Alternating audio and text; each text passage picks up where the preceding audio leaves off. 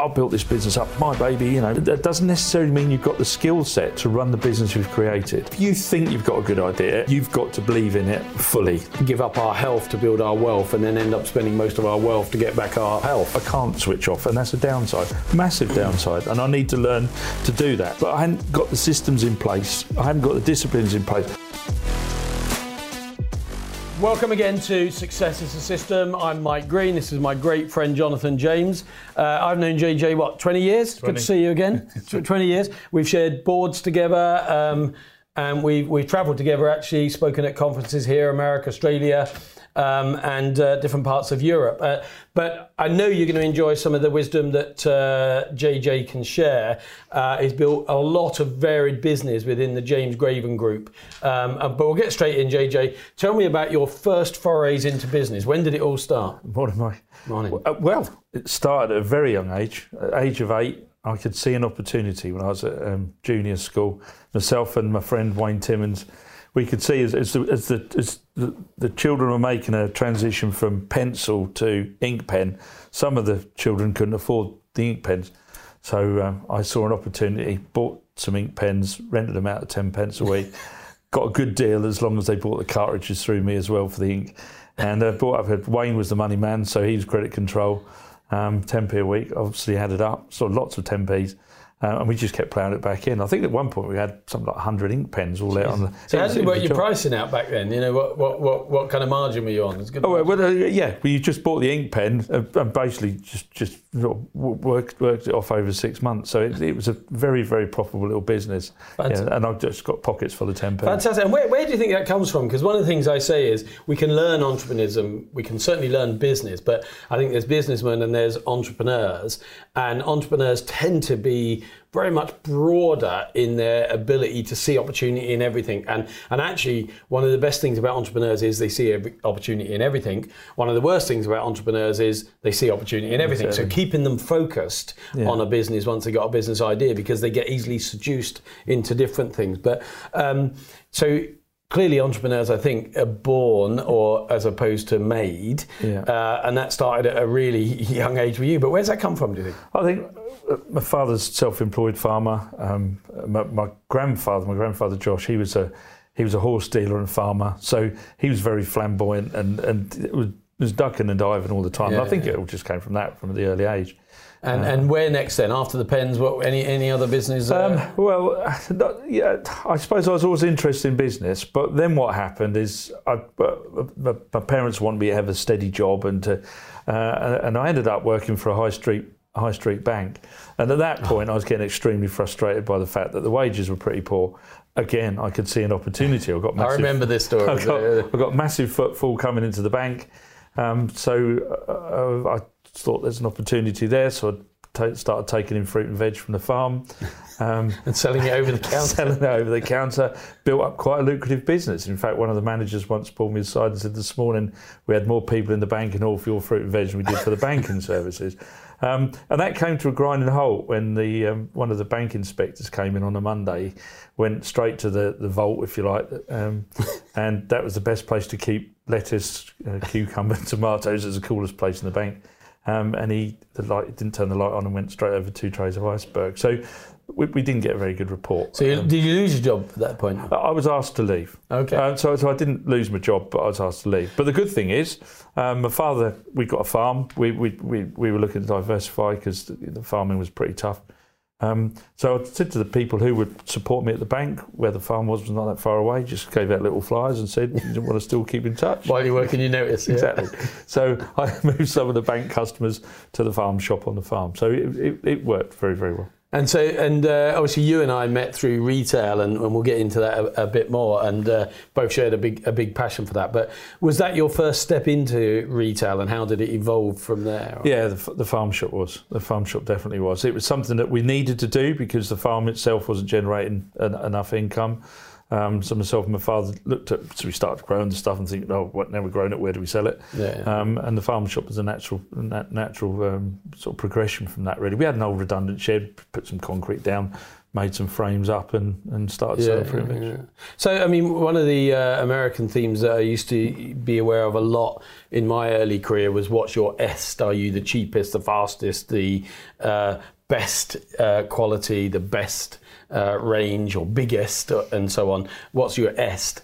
Uh, and one of the things I'm conscious of is all the different businesses I've seen you do you you strive to be the best or to like push the frontiers of, of norms if you like and we first met when i came across to your store at um, near ely uh, and it was an industry icon at the time because you had put in different type of voice activated conversation between the staff uh, and you just it was a petrol station but suddenly it was like a, a marks and spencer simply food or something but what where does the drive to to not just trade, but to trade at that high level come from? Or where, where, did, where did you learn that? that point of difference, you could see you needed a point of difference. I suppose even going back to the bank, I could see that that we, we could offer a point of difference to others. you know, it, there was always a, and I, and I think that's so important. There's so many options for people to choose from. So what makes you the best for those to want to come to you? Now, as we talk a bit later on, you'll see I do a lot with, within the community, community work. What makes people come to me? Well, perhaps I'm doing the community. It was always what makes people want to turn right to come to my stores instead of left. And if you could be ahead of the game, one of my favourite sayings I often say to people is an old Eskimo saying: "If you're not the lead dog, the view never changes." um, uh, if you if you you constantly need to be ahead of the game Yeah, and let yeah. people. I love people catching up. That the, the store you were talking about. I remember the day we opened. Within an hour, we got um, four, the four major multiples. Their area managers came in and said what we were doing. Within an hour Yeah, of it opening, they came in very politely, introduced themselves. And I'm thinking, wow, I'm an independent retailer, and here I've got the country's largest retailers come to see what I'm doing. Yeah. So, wh- really and when we met, you'd gone from being a, a farmer and trader, if you like, a farm shop, and then you'd met Rebecca, and you and Rebecca together built, I think, four or five petrol station shops at the time. That one was a, a kind of industry leading one that that got us connected, got you on the uh, on the ACS, the Association Convenience Stores, which we both shared board roles at and chaired uh, at various points for a long time. But since then, I've seen you grow from that up to over 100 stores uh, and then looking at different strategies and different parts of that. How, how, many, what different businesses do you have now?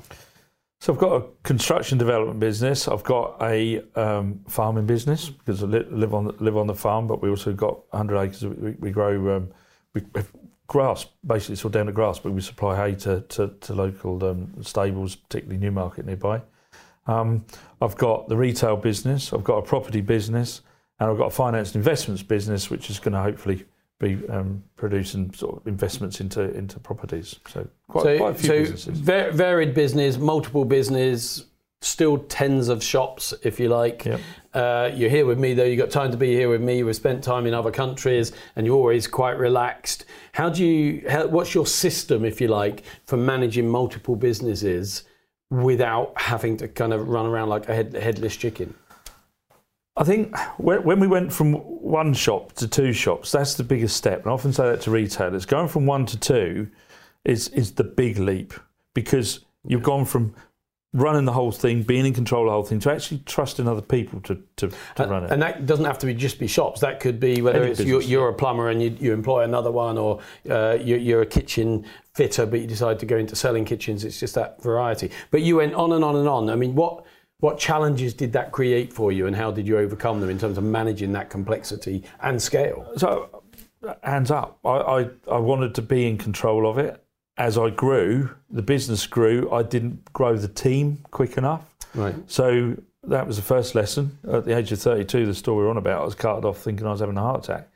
Uh, massive, massive, massive problems with with um, breathing. uh, My chest felt like somebody's ratcheting it. What was that anxiety? Yeah, stress. Because what was happening with the petrol station, we were open six in the morning till 11 at night. I didn't trust anybody with the keys, so I opened at six and shut at 11, seven days a week. Most I was getting was five hours kept in the middle. I just couldn't do it. And So, uh, how old were you then? Thirty. I was 32. 32 yeah no i mean interestingly enough because similarly i um, around that age I, I went grey i had ulcers you know because one of the issues with entrepreneurs or businessmen is they or business people not women men men and women but is that we throw ourselves into it. We're fully on it but we don't look after ourselves. And what's the saying? We, we often uh, give up our health to build our wealth and then end up spending most of our wealth to get back our, our health. Our health. Um, and it is a challenge. Over 70% of entrepreneurs suffer with at least one bout of mental illness, whether that's you know something as uh, you know starting off with um, anxiety and building up into bigger issues. So you know, how do you get that balance that enables you to to have fun, go have a laugh. We have a lot of laugh together when we when we catch up and just yeah, yeah. let go, if you like, and forget the business for a bit. How do you switch off? Um, I'll probably answer that as I don't. I, I, I tend to div- divert my attention, but I'm constantly right. thinking, even when I go about, I, I, can't switch off, and that's a downside, massive downside. And I need to learn to do that because otherwise you're constantly thinking about what you'll be having somebody be telling you about what's happened in their in their family life, and I'm sort of screen freeze, you know, because I'm yeah. my mind's lost. I'm listening to them, but my mind's gone off somewhere else. So so. Uh, that, that's difficult. So what, what I tend to do now is I, I would like to go away if I can because that physically removes me move me from it. I'm, I'm, incredibly lucky. I've got a great team. So yeah. that was one of the key things I did when I realised I couldn't do it too much because the health was going to suffer. Right, build up a good team, uh, a good team around you. And was it hard to let go that that trust? Um, because one of, the, one of, I'm into a lot of businesses, and one of the things I see is they still say, "Oh, I have to go in every day and check." I say, well, "Do you have to go in every day, or do you like to go in every day and check?" Because they're two different things. So that that transition to say, you know, maybe someone else doing it 90%, but me being free a bit is probably better than me doing 24 hours a day at 100% and killing myself. I mean, how, how, how do you find that yeah, stepping away? I also think a trait, I do hate the term entrepreneur, but ultimately that's what I am. I do hate that term, but as an entrepreneur, you have to get to a point when you realize because we're entrepreneurs, we're going out looking for all those new opportunities. I don't. That doesn't necessarily mean you've got the skill set to run the business you've created. Yeah, yeah. And a lot of entrepreneurs, you see that. So they think, well, I'll build this business up. It's my baby. You know, get you know, don't copy my homework. And off they go, and they're building up this business. But actually, all hell's breaking loose behind them. I, I, I, use, I often use the analogies like a coal miner. I'm chipping away at the rock face. My, my, my father's side, we were coal miners, chipping away at the rock face. Um, but you need the pit props behind you because if the pit props aren't behind you, everything's going to come crashing down. Yeah. So I was going out, oh, we need more business, we need, a, but I hadn't got the systems in place, I haven't got the disciplines in place. So, for example, around petrol stations, if you're not on it, people realise you're not on it, drive offs, big problem. People come in, fill up because I hadn't got the system in place to either record them, or I hadn't got CCTV, or we haven't, we weren't, we, we, we weren't really concentrate on it. You know, cashier would come in and say, oh, 42 pounds just disappeared off pump four. All right, never mind. Yeah, we, we, we, don't, don't, don't worry. We've got time to worry about that. Yeah, yeah okay. Yeah, so somebody comes, well, go in there. It's all right, easy touchdown. You get the police turn up. So you needed the, processes in place. systems behind, Exactly, it, exactly. It. So I, I think uh, the entrepreneur should absolutely realise that your skill set is to go out and grab that business. It's not necessarily to run the business you created. Yeah. And I've got a good team that do run the business I've created because you might need a corporate structure, you might need structures in place, you might great accountants, great people behind the scenes.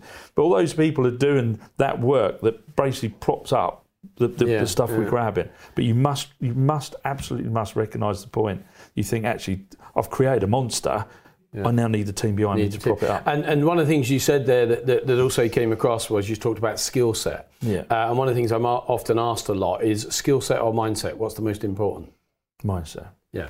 yeah. I mean, if you had to have a ratio, what would what would you put it at? Oh, uh, yeah, but what skills have I got? I, have got uh, a skill I have got, you've got exactly the same skill because we've done it a lot. Is I can communicate. Yeah. So I was doing one of these psychometric tests once, and, and the person taking it said, "I've never seen a communicator like this. Is the highest communication." Absolutely naff at everything else. You DIY can't can't do it. Can't I can't uh, horrific. I can't do anything like that. so my my skills are in communicating, and I, I'm I'm quite a good communicator lots of other stuff I can't do. Right. Um, so so my mindset is very much driven, and I think that came, probably comes from a father in that you, have got to achieve something today. Every day you've got to achieve something. You, you, you wake up, you go to work, you work hard, and, and you reap the rewards. Mm-hmm. So that he was driving. He's very still. You know, I had a conversation over here this morning. What are you up to today? He, he, wants to know. He wants to make sure I'm every day I'm improving stuff or I'm, yeah, yeah, yeah. I'm striving. I, I always feel guilty on a Sunday when I'm sitting there thinking, I ain't done a lot today. Yeah, I mean that, that's a common trait with entrepreneurs. I think be allowing themselves to do nothing or to stop or to, to relax. But but the, the skill set versus mindset. I mean, one of the things that I'm interested in on that is I remember um, Bill Gates saying.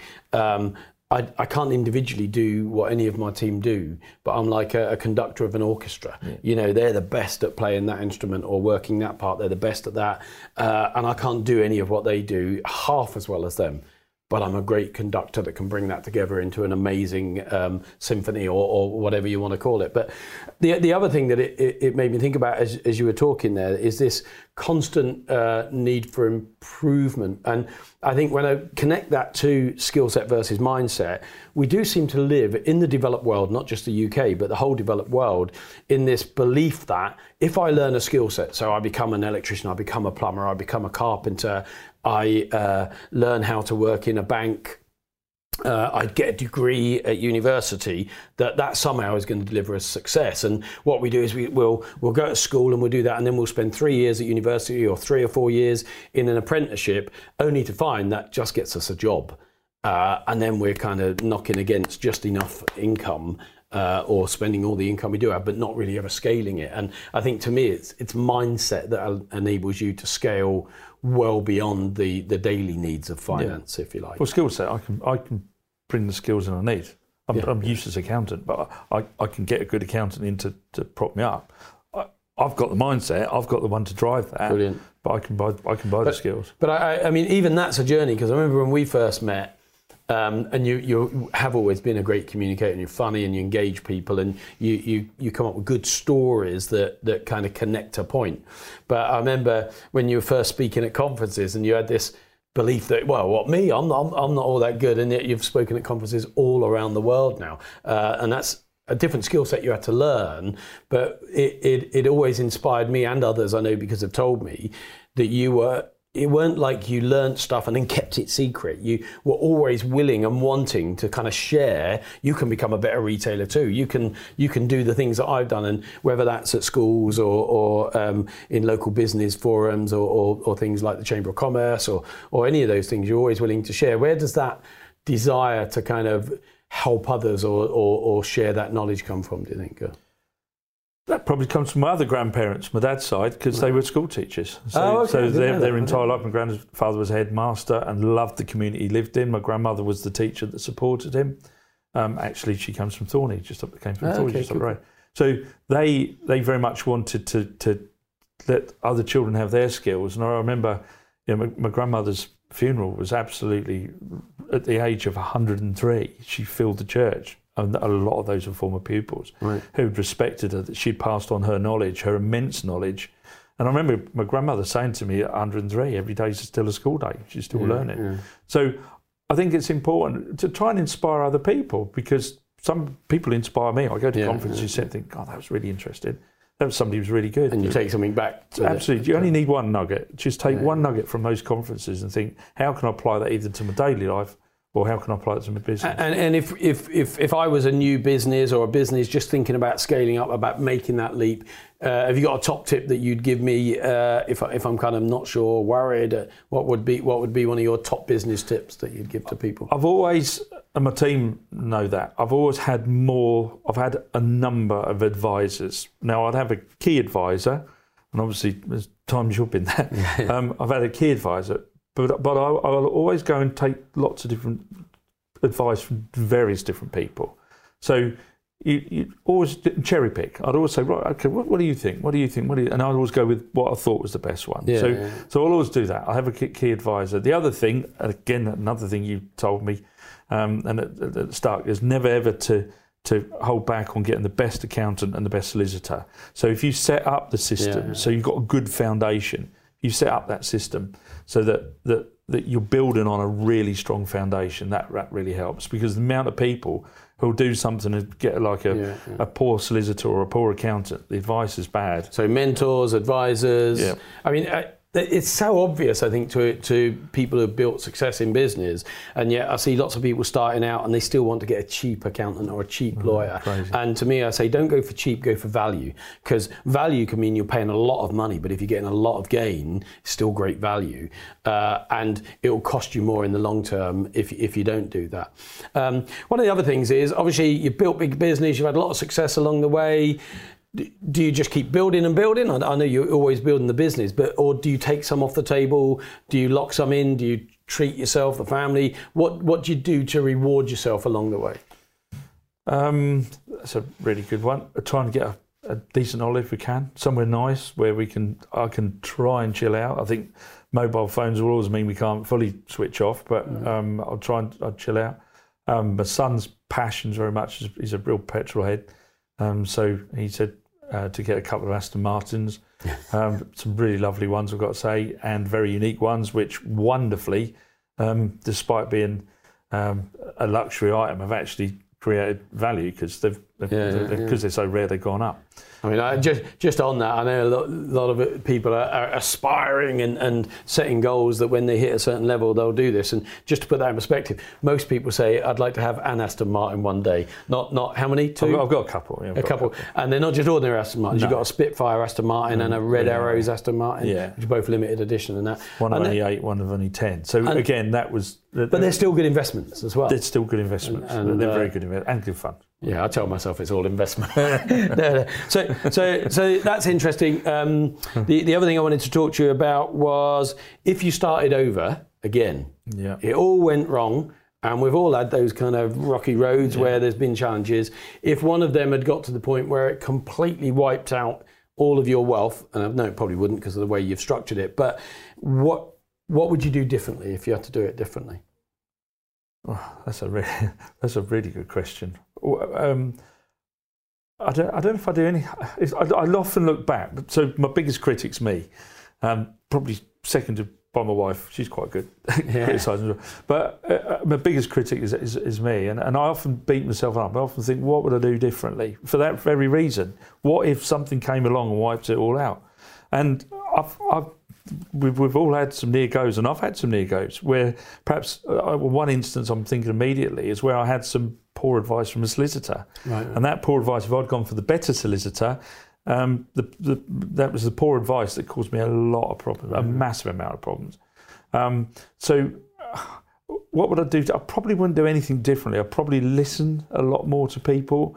Um, one of the one of the checks and balances I have, is, as I do tend to use pretty much always, a high street bank, um, who by their own sort of processes are, are quite risk averse because you know That's a good counter to yeah, your. because we like racehorse, we- we- but and, and blinkered, and you know you, you you you're going for it. But every now and again, somebody needs to pull you back on the reins. Yeah, and the banks are good at that. And if a bank won't invest in an idea I've got, then I sort of start to think, well, okay, why? You, you have a, you have a bit more detailed look at it. yeah, it. let's have another look at it. Because if they're telling me no, there's a reason. And you, you mentioned Rebecca there, and they, that my wife once said to me, um, uh, every man who thinks he's in charge has got a very clever wife, kind of thing. Yeah. Uh, and I know Rebecca's been a real strength behind the James Graven business uh, and behind you. If I was to speak to Rebecca and say, what's JJ's biggest strengths and his biggest weaknesses, what would be the answer to that? Because we all have both, you know. I think she'd, she'd agree that I'm a good talker, but I think she'd also think that's probably my biggest weakness. I'm a good oh, talker okay. because she, I think Rebecca thinks I sort of talk for a living. Um, Well, you sort of do sometimes. You get paid for it. If, if I if we're going to get it, it's the one said behind every every uh, good man is a very surprised mother-in-law. Uh, that's what they're saying. So a new business getting started. We got a young young uh, guy or girl, and they may be 22, loads of ideas, and and they, and they want to get that business going. What would be your piece of advice to a, a new business starting out? Got this kind of seed of an idea. yeah. How do they get it going? How do they get it off the ground? What what sort of advice? Gut would feel is a good thing, and that's got me through a lot. So gut feel. If you think you've got a good idea, uh, you've got to believe in it fully, because you need to persuade other people to believe in your really good idea. So if I was going through that again, Trust- take- trust your gut. trust your gut, Yeah. trust your gut feel. Go for advice because that gut feel for that one idea might spur another. You know, there might be other ideas that come off it. Um, get advice, take soundings from people, and that, that doesn't matter who it is. I, my 103 year old grandmother in the early days, she, she was, you know, I'd ask her, what do you think? Because she got huge amounts of, of, of life Yeah. um, uh, experience. I'd, I'd ask, I'd ask my parents, ask my grandparents, ask good mates, um, and just just take soundings from others. But what do you think? Do you think this is a good thing, or is this a good bad? And then often people would sort of say, well, it's a good idea, but do something. So you can tweak it early on Yeah. before you've actually gone further down the road. Sort of road test it a bit. This is a good idea. Do you think this would work? Is it commercial? Is it if go to a bank? Is the bank going to support it? I mean, that talking, that listening, it's this kind of process by where, by which I guess you, you kind of consolidate your own beliefs, your own thoughts, or you challenge them, but you get to a more considered position through that conversation. Yeah, before you chucking money at it. Um, and I have seen you and I both uh, spent a long time on the board of the ACS. We both chaired that organisation. Retail's in in our blood, still yours, not so much mine these days. But I still see the vast majority of small retailers still only have one store. yeah. Um, what is it that that they you have that maybe they don't have that that makes that leap possible?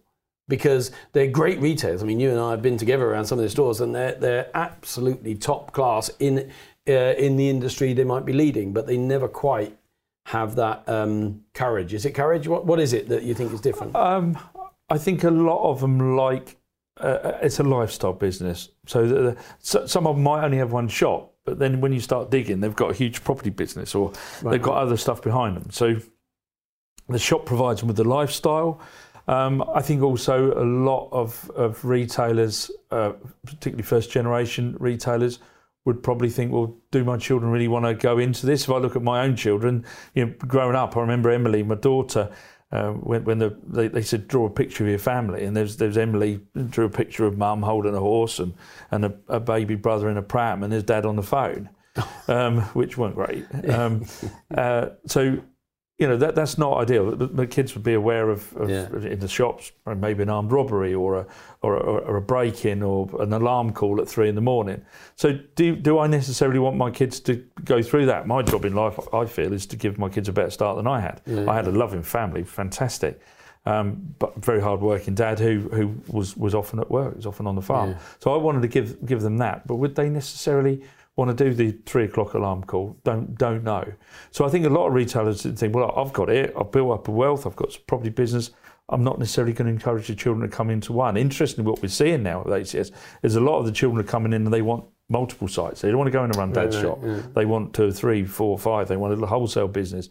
You know, they're, they're striving to already before they start to improve on it. And do you think that comes out of a, a sort of culture whereby through social media, through Dragon's Den, through these kind of things that we see, that they're seeing people like Branson or whatever getting this scale and uh, and and we've got sort of programs about millionaires and different things.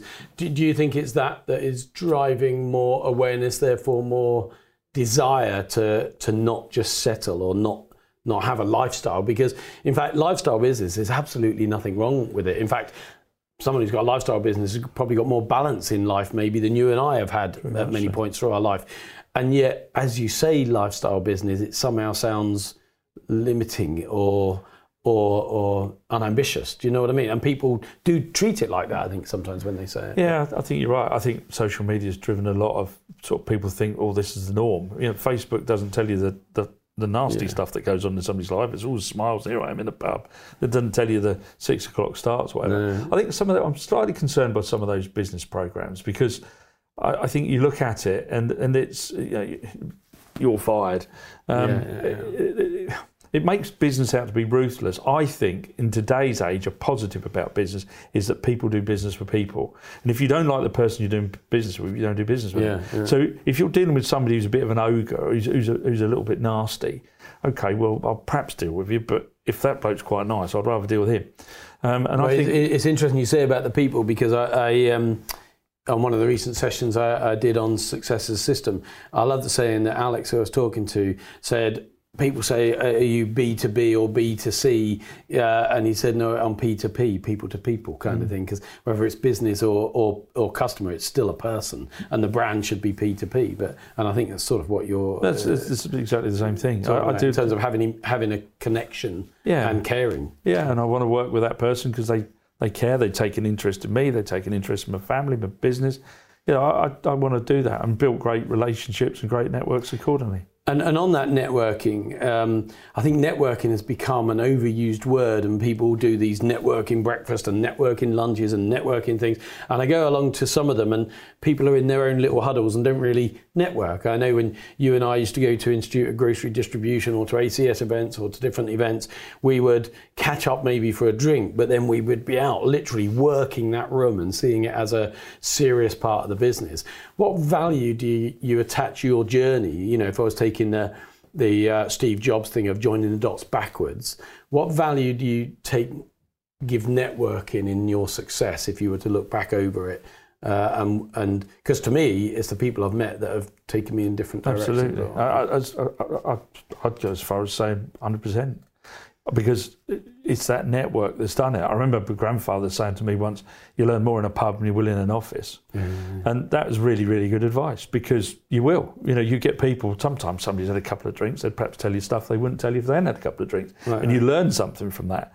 Um, but but it's it's the place people relax. It's the place people tell you stuff. It, it, you might introduce you to a friend who's something, something, and all these things. And Association convenience stores have been huge to me, absolutely mm. massive. Because the things that introduced me to, I can pretty much trace it all back to oh, I met him at ACS, or I was given that advice at ACS. It's been massive to me. But I, am aware that uh, just over conversations we've had in the past as well, though that that's a professional network, if you like, uh, where we learn, support each other in the retail industry.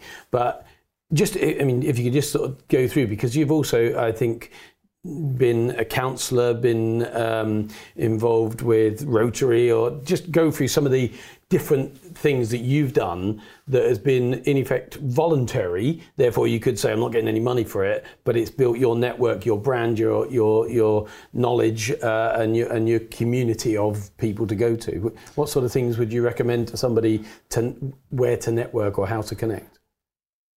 So other business groups. So I, I was the co-chair of um, Ely Cathedral Business Group, and, and we would meet every uh, fourth Monday, and that would be just to get lots of business people together. And, and because I think actually, if you're not careful, you can very much concentrate. Oh, let's go to the next. Let's go to another shop and go and have a look at that shop. So ACS was, was is a voluntary role, um, but and and that's taught, that's given me that that network that's given me advice to people who come in, the suppliers, etc., that sort of things. But if you're not careful, you just go to another shop. But can I actually learn other skills in the hospitality industry that we can we can learn yeah. as well and bring that into in convenience?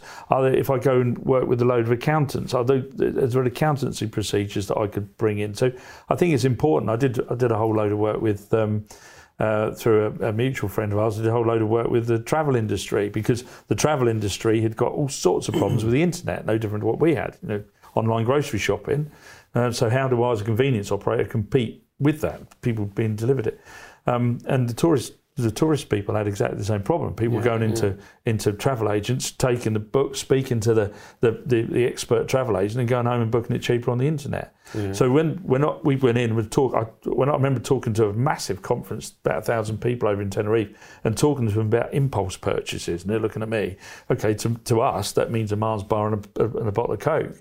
But what was an impulse purchase to a travel agent? Yeah. That might be, I've gone in there, but there's a weekend break being advertised. Or, or, or an upgrade. Or, or, an upgrade. How could that be done?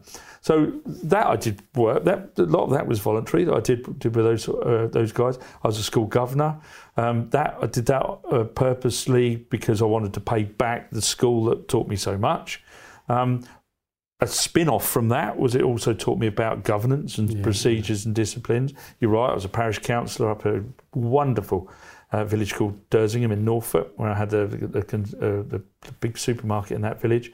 Um, and that gave me an insight into the community. So, working with people and and planning, yeah. for example, if we, we, were talking about planning that was going through, or or things in the community. So, again, I got I got a, quite a big benefit from that one as well. And I think an important part of all that, I mean, a couple of things spring to mind as you're saying it, is that Churchill said we make a a living by what we get. Uh, no, we make a living by what we do, i.e., the job, but we make a life by what we give.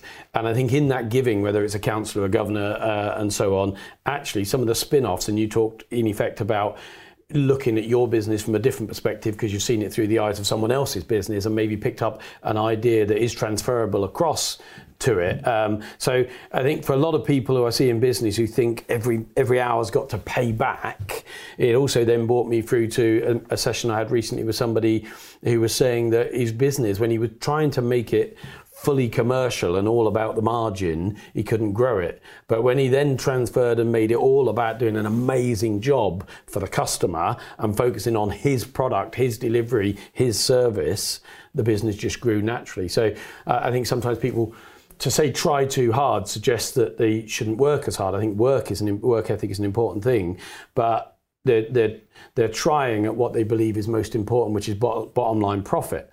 But I think even though you, you're not in business until you make profit, really, because sales is vanity, profit is sanity, as they say. But actually, if profit is your your complete driver, you forget the product, and then the quality might drop because you're you're culling the people, Absolutely. or getting worse people, or using cheaper uh, materials, and so on. So. Um, so your business is retail, land, property, advisory, community, uh, very varied. What's next for, for James Graven Group? Have you got sort of un, uh, unexploited ambitions that yet that, um, that you, you're, you're now moving into or onto? I want to get more into the property bit. Um, so uh, commercial or resi? Resi, probably resi. I want to I want to explore that uh, yeah. a bit more. I'm, I'm, working with some some people on that now. Um, wonderfully, uh, my son Josh, he's he's looking at entering the the retail world. I'm currently working for a, convenience uh, retailer. Um, uh, and he, hopefully he's going to come in, and then that's where Dad can step forward and put put my arm around him yeah. and sort of uh, steer him and give him some and advice. Then I'll start teaching you. If you then it, well, I think Steve Jobs said that. Don't employ uh, good people and tell them what to do. Get, employ good people and tell let them yeah, tell you what I think he said get the f out of the way. well, probably, probably, but I think we've, we've uh, that, that's quite that's really exciting because I, I always longed to do that with my, with my dad in, in going into farming. I love the farming. Um, unfortunately, farming was, was a was a tough one. Um, so hence I've still got the hundred acre the farm just to keep my hand in. Um, just to drive the tractor. Just to drive the tractors, really. um, but I do love that bit. But no, so Josh is, is looking to come into the business. Him and Emily um, mm. both went away and did business degrees. In fact, tomorrow we go down to, to LSE. Emily uh, graduates from a master's down there. Uh, Josh has decided once he's done his business degree, which he did at the Royal Agricultural College at, yeah. at Cirencester, um, he wanted to come come back home and see what we can work together. So I'm really looking forward to that. Working with will be wonderful. So do you, do you have a? I mean, I, I remember um, and and you, you were around at the time, uh, sort of selling all the business up uh, that, that we built with Tom at the time, uh, and then retiring in 2012 at the age of 46, and then realizing about six months later what a terrible thing that was because it was as it was like one of my arms was family, the other arm was business, and I can't exist without without both of them easily, or I'd be missing something if if I did. So sort of jumped back in into business. But um, for, for me, I look at you and I see you've still got the same spark that, that you had when we first met over 20 years ago, still that same passion for business. So if you were to say to somebody, find a business um, that that is this, that, or the other, what what would be the key thing? Is it passion? Is it is it um, exclusivity? What, what what's the kind of things to look for when someone's look hasn't got an idea? Maybe they, they like we talked about the entrepreneur with an idea. How do they get going? If someone wants to be in business but doesn't know what to do, doesn't know where to go, or like often I was talking to one of my daughters the other day. She's got one year left of uni. She still hasn't really decided what she wants to do yet. But what would be your advice to that person? If you can make your business something you're passionate about, so so I absolutely love retail, but one of the things I'm also passionate about is the community that I live in and to try and better that community in some way that I can yeah. pay back. I'm heavily involved in a, local football club, Town Rangers. Um, and what we're doing with the Town Rangers is that we're looking at, at using the football, the passion of football that people have got, and just to try and use perhaps the club facilities or the grounds um, to, to, to pay back to the community. So hopefully hopefully they'll then come and mm. follow the team because the community we've done something for them and it's the same with, with within the store so my passion was driven going back to the, the, point you were talking about if you get that bit right the rest follows I was passionate about supporting the community that supported me. Yeah, yeah. I grew up in that community. You know, I, I relied on that community to give me a livelihood. Why should I not pay that community back in some way? And it might be only we did the thing. For example, we did our community chest. We give a thousand pound uh, to various charities within within that community. I didn't award it. I got a customer panel to award it, and that for So us, they help choose. yeah, they, they helped choose. I was one step back um, purposely because then the brownies couldn't say, "Well, you give it to the guides." um, it, it, it was I was one step back, let the panel do it. But the, the panel, it was my way of saying to the panel, "Thank you very much for the work you're doing for us. Now give it back to the community." So I, I, I'm passionate about sort of bringing communities together. I think one of the things social media, which is the most wacky thing, is the most un- unsocial thing you can do. Uh, How can how can you call it social when you're just sat in a room on your own posting something on Facebook? You want to be out with people and talking to people. Um, but one of the things that it, it has done is it, it, it, it sort of built an online community, but it's not built a real community. Yeah, yeah. Um, you know, I'm sure you're the same as me. You've got friends on Facebook, but you know, they walk past you in the street and don't look at you. Yeah, you couldn't ring him and say, "Get No. give us a fiver." You, No, you wouldn't hear uh, back from half of yeah, or more than you, half. you get un, you get unfriended. Yeah. Um, so I, I think I think we need to we need to bring communities back. If there was a positive from the COVID, I think that's one thing we did see, particularly in retail. Reconnecting. Yeah. People reconnecting, people shopping, taking stuff around. So we, we covered a lot of principles in terms of I think you, you obviously started early with your pens and then in the banks and selling the fruit and veg, um, and clearly you've talked about follow a passion, don't be afraid to make mistakes, uh, employ great people and, and let them do what, what they do, uh, connect with the community and and don't be afraid to go to different places to see your business from a different perspective or see what you can learn from what what might be perceived as disconnected businesses, if you like. And then as you get that success, enjoy the journey. You know, do some things that are just maybe um, not good commercial. But if there's a commercial, like the cars, if there is a commercial ad, uh, ad, addition, that's a, a bonus. Um, and then giving back, giving back, giving back. I mean, that's clearly. Have I missed anything? Is there any other sort of principles of Jonathan James that you would that you would want to impart as part of your legacy to the world or legacy to other people? um, play with a straight bat. There's no softer pillow than a clear conscience. So play with a straight bat in business because if you don't, you get caught out at some point. Um, but I also I also like to, to relate business to one of my, my great passions when I was growing up was snooker. I think business is like snooker. I think you pot the red balls, that's your day job. Keep potting the red balls, but keep an eye on the colours. Um, because at some point, you know, you're gonna you you want to pot that black ball because what is that black ball? Where can it be? And then can you can you start a new frame for somebody else, like Yeah, yeah. children coming in? Um, You can't, you can't win the game without without No. moving on to those no. levels. And yeah. I think that's the thing. But play with a straight bat. I think that's that's a key thing because I'd like I like to think. I remember, father and me saying when I first started in business. One was when I when I borrowed a million pounds, and my, dad who had panic attacks when his overdraft got to ten that was back when a million was a lot of money. Exactly, and that was a long while. And he said, oh, well, "You borrowed how much?" I said, "No, I actually said to him, Dad, I've been to the bank today and asked them for a million pounds." And he, right? I said, "What's really funny?" He said, "They're lending me it." and, and Dad, whoa! But I, I remember him also saying to me, "Don't ever." Let me catch you going down Ely High Street having to hide in doorways to get out of people's way. He's Yeah. don't ever let that happen. And he was right because, you know, I don't ever want to do it. There'll be people you have perhaps have a tough deal with, um, but you should never have a deal where you burn bridges. No, and I know that you're, you're, as you've talked about today, the community is so important to you. You to have to move because you've screwed people, or that, that, that's, that's, that's that's, utterly pointless, and it, it does. Well, I like that. Play the straight back, no softer pillow than a clear conscience. So, Yeah. uh, appreciate your time as always, mate. As always, Pleasure. mate. Good to see you. Uh, Thank you for spending some time with us on Success is a System. If you've enjoyed that, if you've got some lessons from it, uh, do share it, do subscribe, do like, and we look forward to seeing you again soon.